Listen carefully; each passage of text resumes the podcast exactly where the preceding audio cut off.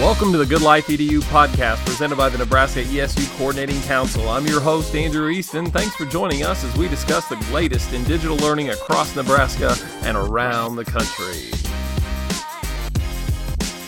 Well, welcome to the podcast today. My name is Andrew Easton, uh, and I am the new digital, uh, I don't even have my title down here yet, digital learning coordinator for the ESUCC here in Nebraska, and uh, I'm kind of getting acclimated to this new role. And part of doing so has just been the opportunity to visit with a number of people from across the state doing great work in their respective ESUs. And so I have uh, with us today Otis Pierce, who's going to um, kind of be my inaugural podcast uh, for for this podcast show, and so looking forward to um, talking with him a little bit. We are in the middle, just for context, because I'm not sure when this is going to air, of the uh, stay at home COVID 19 crisis. And so we're going to talk a little bit today about everything from remote learning to um, what the ESUs kind of statewide are, are, invested in and what they're doing to address it. But before we get into any of those things, Otis, you want to give us a little kind of introduction? Welcome to the pod today, and I'm excited for our conversation.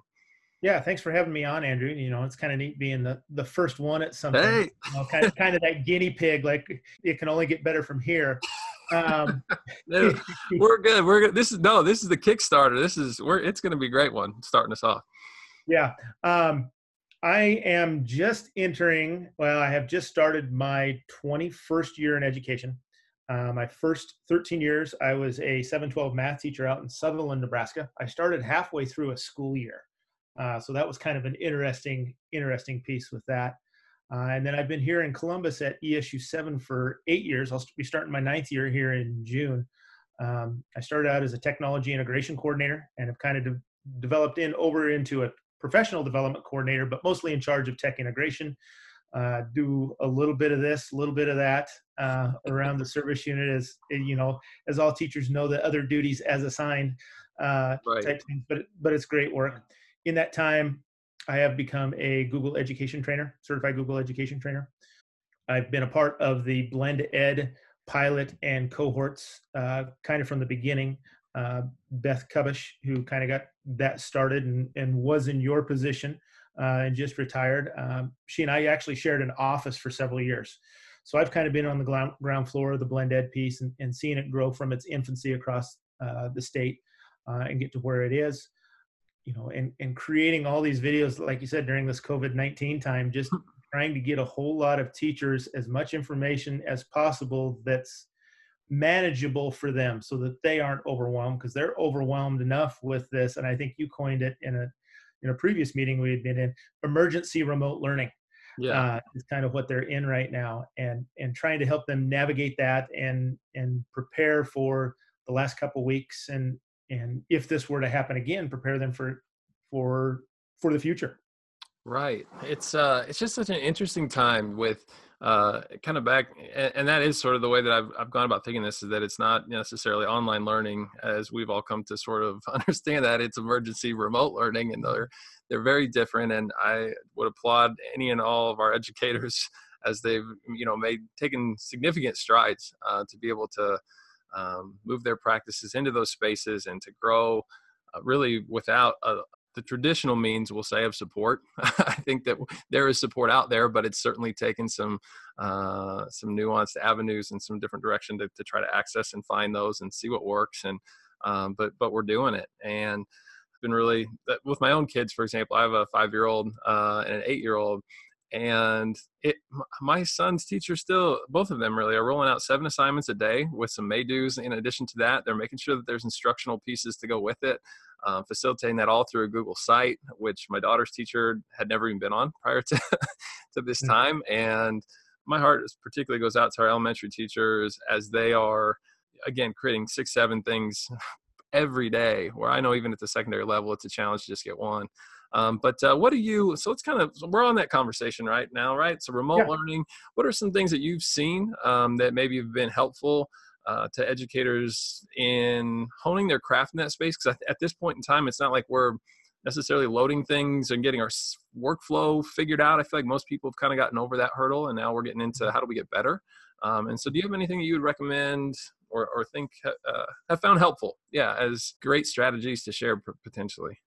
Yeah, that that's actually something we're working on here at ESU seven right now. Is kind of some of those suggestions, recommendations. um, another PD coordinator, Brooke Cavan, and I are kind of looking at that possibility and looking at pros and cons of many different types of resources for teachers and for schools as well. And I, I, you know, when you talk about remote and online learning, it's it is how do you get that content to students? And obviously, at at the younger grades, say kindergarten, pre, preschool, kindergarten, first grade, maybe even into second grade, it's tough um, to do some of that and, and do some of those things because they are very hands-on social learning type situations that are tough to do when you maybe only have 10 15 minutes with them on zoom but you have all those kids that are also all wanting to talk mm-hmm. and i think some of the things we're seeing in some schools i know in our unit and, and maybe around the state as well and I, and I know others around the state are probably working with this as well is is there a common online delivery platform?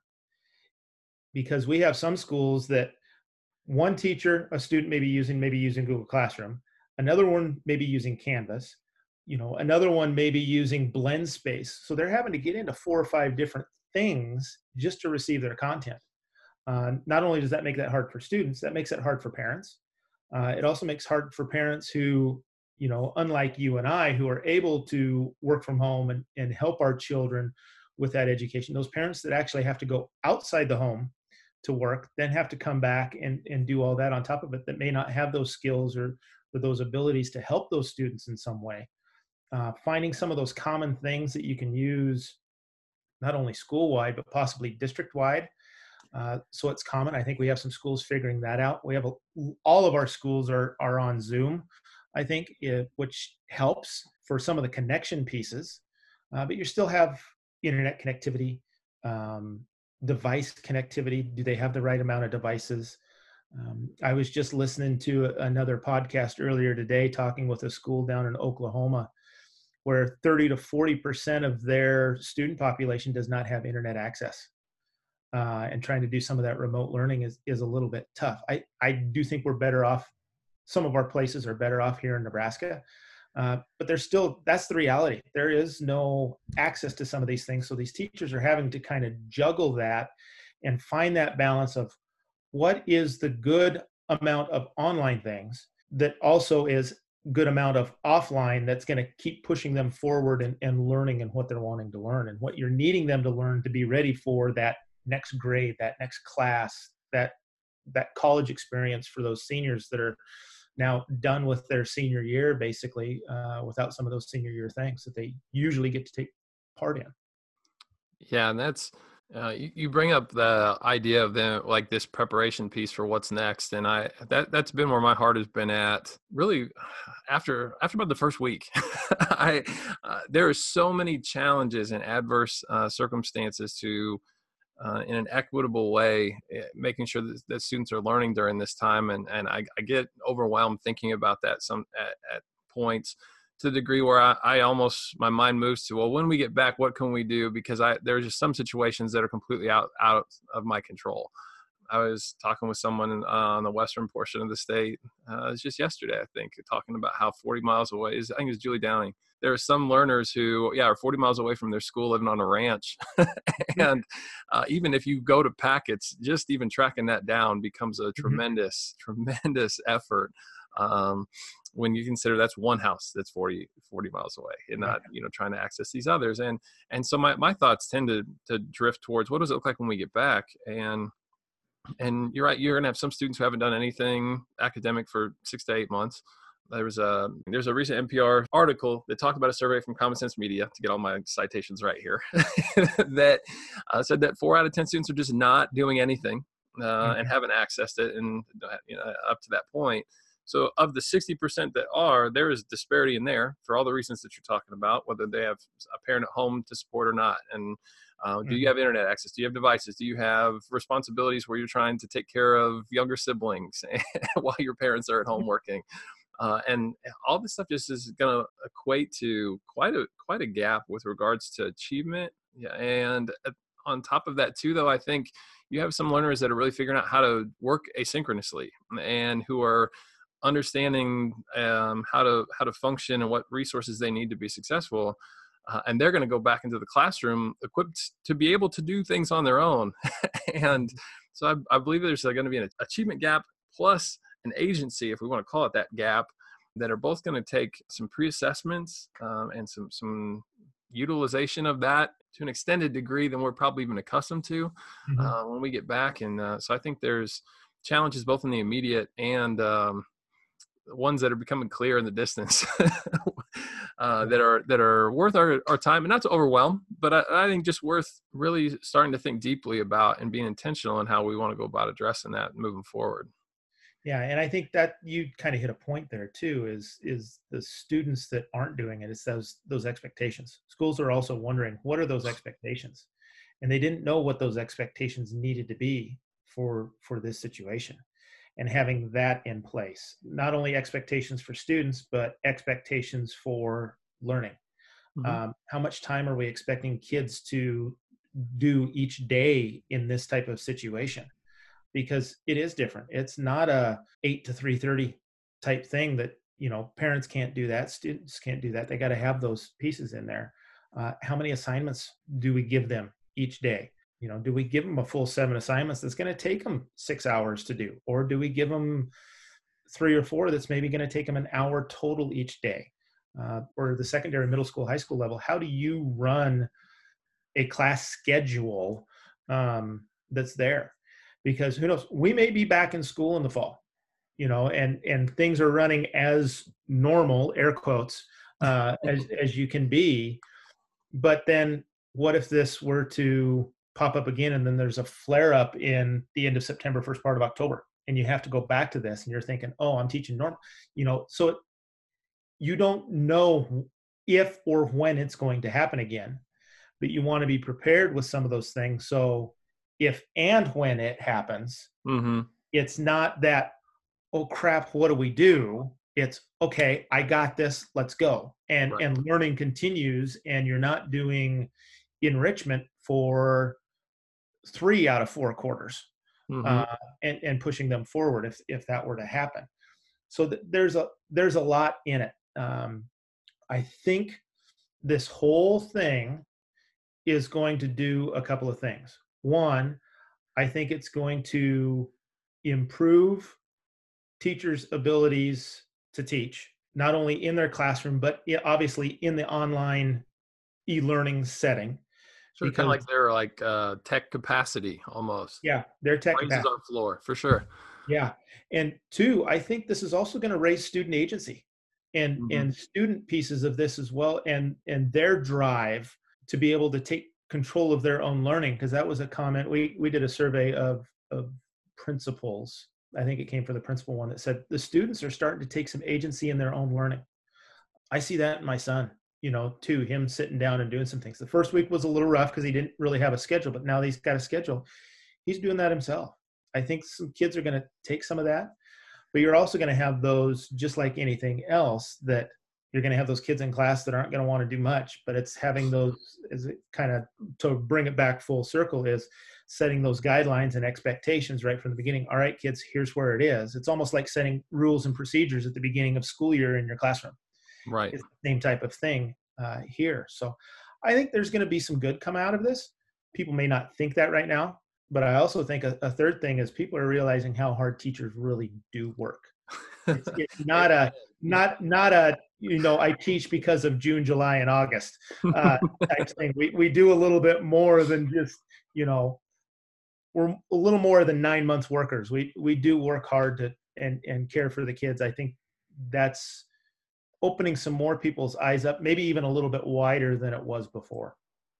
Um, I think to your final point there, I saw something at one point in time where the, uh, a teacher had just recorded their outside of the school hours hours, um, and then just for a year and told it up, and it was somewhere I want to say between 13 and a half and 14 months worth of work that they put in. So that extra, uh, what is that, four, four and a half, um, the from the time the school year is over we're all sort of crammed back into that initial eight or nine. And so yeah it's uh, uh, it has been so impressive uh, to see the way in which people have just risen to the challenge and represented our our profession well and done so in the best interest of kids right because mm-hmm. their hearts in it and it's been a lot of work uh, ongoing and um, oh i get like choked up just talking about it well and, it, and it's tough for some teachers too because they care about their kids and they're not going to really have any closure on the year. Right. And if you have teachers that are either A, retiring, B, leaving districts and going to another, they're not going to have closure either in those districts. So that's mm-hmm. also tough for them because they care about care about those. You know, especially, you know, I remember how hard it was for me to leave Sutherland after 13 years to come to the ESU. Mm-hmm. And I had and I was able to get closure there. I can't imagine for somebody that's been in a district 10, 15 years and doesn't get that, how tough that's got to be too. So, but it's not only closure on the teacher's part, it's closures on the students' parts too. Mm-hmm. You know, they still may get to go see them and, and see their previous year's teachers, of course, unless they po- possibly change buildings. Yeah. Uh, you know, so there may be a small sense of closure, but there's really not. Gosh, those comments just uh, hit home for me. Uh, I'm I'm leaving an assignment in Westside where I taught seniors this past year half time, and then worked in teacher support K twelve the rest mm-hmm. of it. And uh, and you're right. Uh, here we are in a day in March. Um, I actually had um, a really nice conversation that last day because we sort of assumed we'd be out for maybe a couple weeks, and um, that is a learner population that will probably not enter the building again, and I am not mm-hmm. going to be back there. And it does sort of uh, leave things very open ended and, and unfinished in a way that uh, just isn't isn't gratifying. I would say. Um, and so I think you bring up a, a, really good point that is the reality that a lot of people are uh, are facing, and and I think to go alongside that too, from an emotional standpoint, uh, I do teachers get into this profession not because of the pay, but because of the like purpose behind their work. They are passionate and find meaning in serving other people. Um, and I think that this is a particularly emotional time for educators because though we still have that, it's not in a way that is, um, we can't talk to that student, you know, mm. in person and have those kind of feel good moments and sense of, of true purpose when you see the light come on. those little rewarding pieces that drive us um, are ha- maybe happening still, or likely happening still, but just at, at somebody's kitchen table where you don't see it. And uh, I think that it's hard uh, for us emotionally to navigate those spaces when that's not a like it, it is such a constant part of what drives us, and it's not there uh, in supply uh, in anywhere near the amount as it as it typically is. Makes sense. You see where I'm going? On? Yeah, it does. You know, my parents were both teachers uh, in Wyoming, and when I said I was going to become a teacher, they said I didn't learn much. Uh, you know, but like you said, I didn't get into it for the money. I knew you know i was in it to to make a difference yeah. and sometimes that make a difference isn't until you see a student and and i've had a couple of these experiences where you see a student maybe three four years after they graduate and they say hey mr pierce you were right. You know thank you for for doing what you did and here's what i'm doing now and seeing them succeeding and coming back and saying hey thanks for pushing me or you were right with some of the things they were doing. You kind of see that mm, it's almost a delayed gratification yeah. in a way.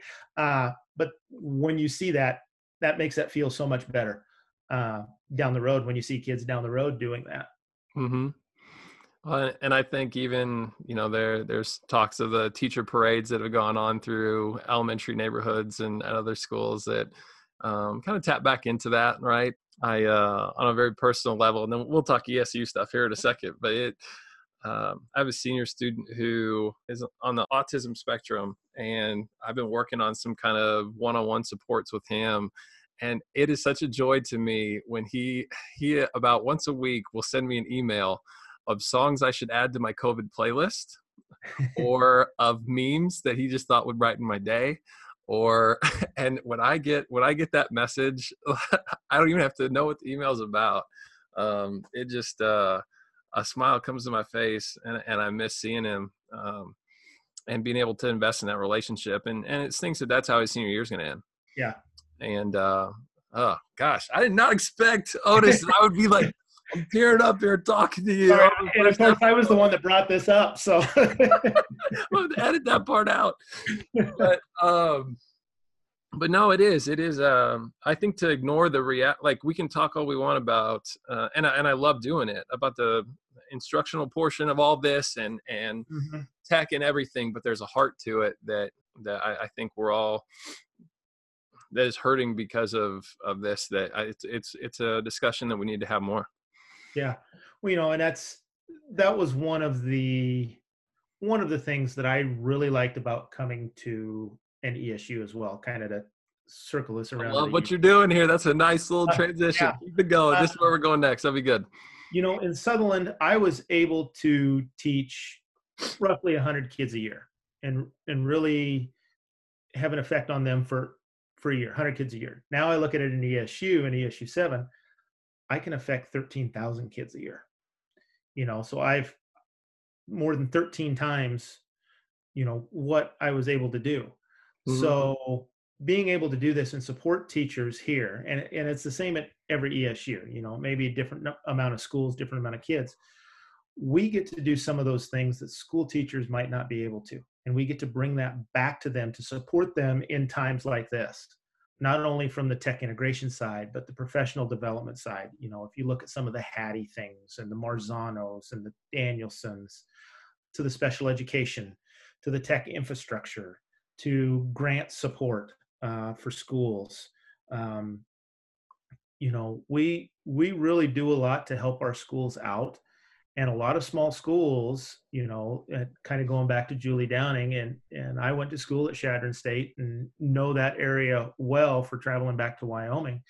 If you want to look at Sioux County in Harrison, Nebraska, a county school that's maybe 100 kids total, K 12, they can't hi- afford to hire a professional development person for an entire year.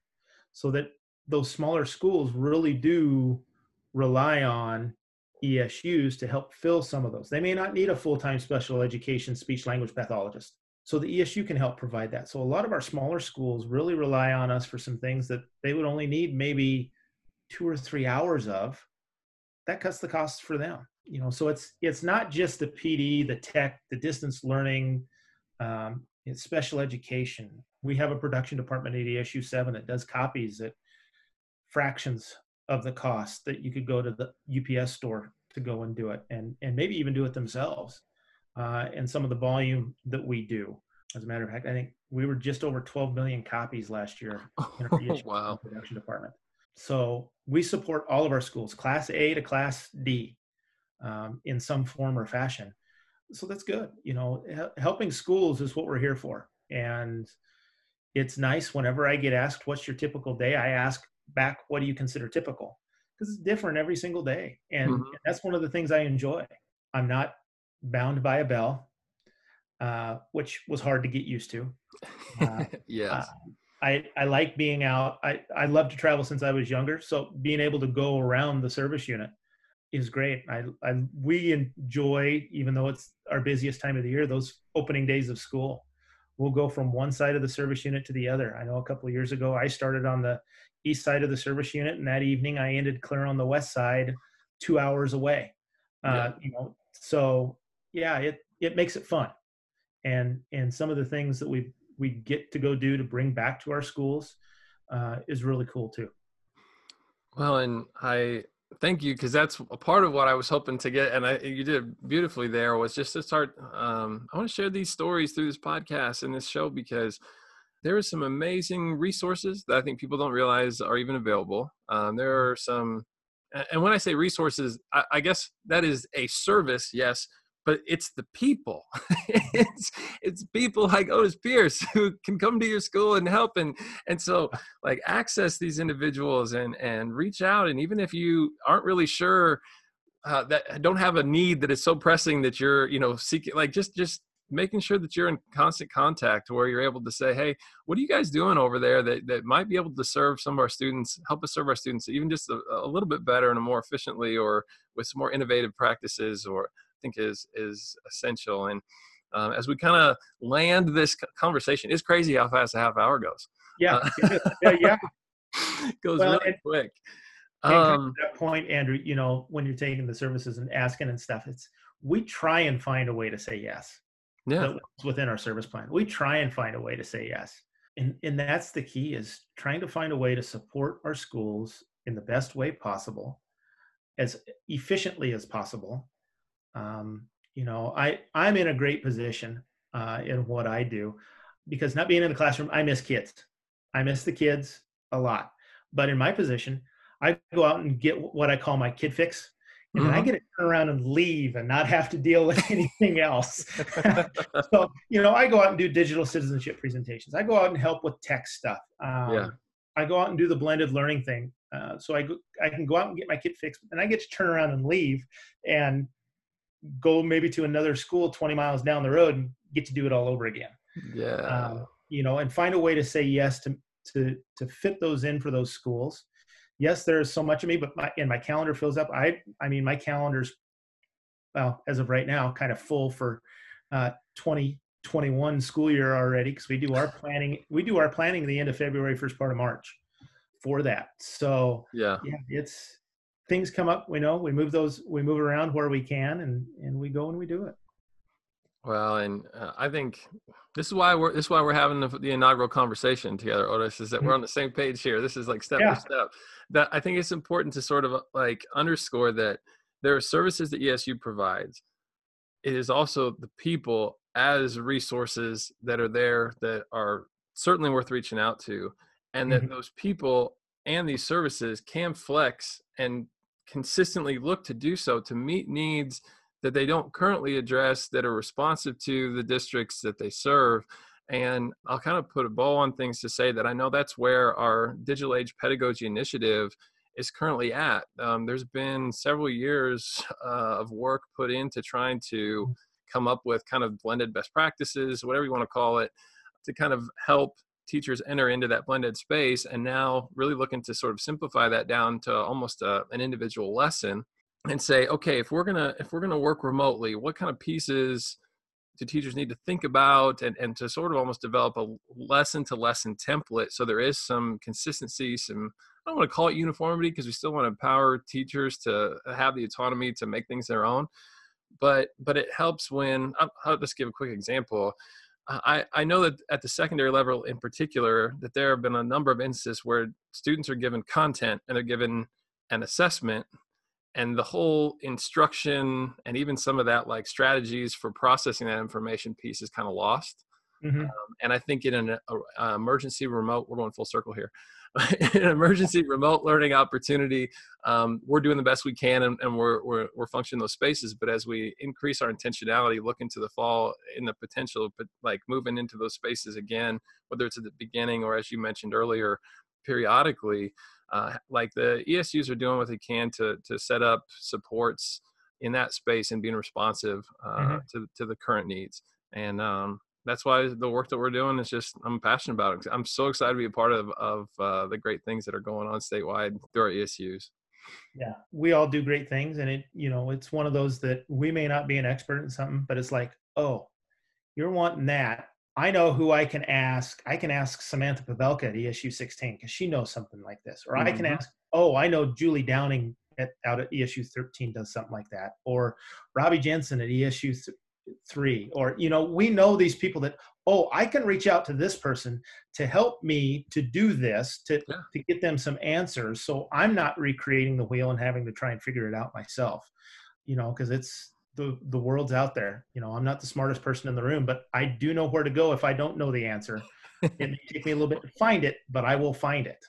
Uh, and that's that's a PLN at work right there, you know, mm-hmm. and that's uh, that's the value of those, and that's the value of reaching out and trying to broaden, yeah, that that source that you pull from. If you don't have the answer in your PLN or in your immediate, you know, building, find those people that that kind of do, and and um, folks that are looking to leverage those to help teachers um, through our ESUs across the state. Uh, it's just that's phenomenal stuff. So, yeah, uh, Otis, we did it.